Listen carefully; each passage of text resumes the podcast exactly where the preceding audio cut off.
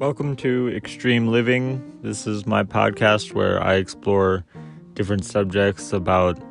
the rougher and tougher kind of alternative lifestyles out there for living off grid and self sufficiency, environmental improvement, and different kind of subjects that I'm passionate about with art and innovation and humanitarian work.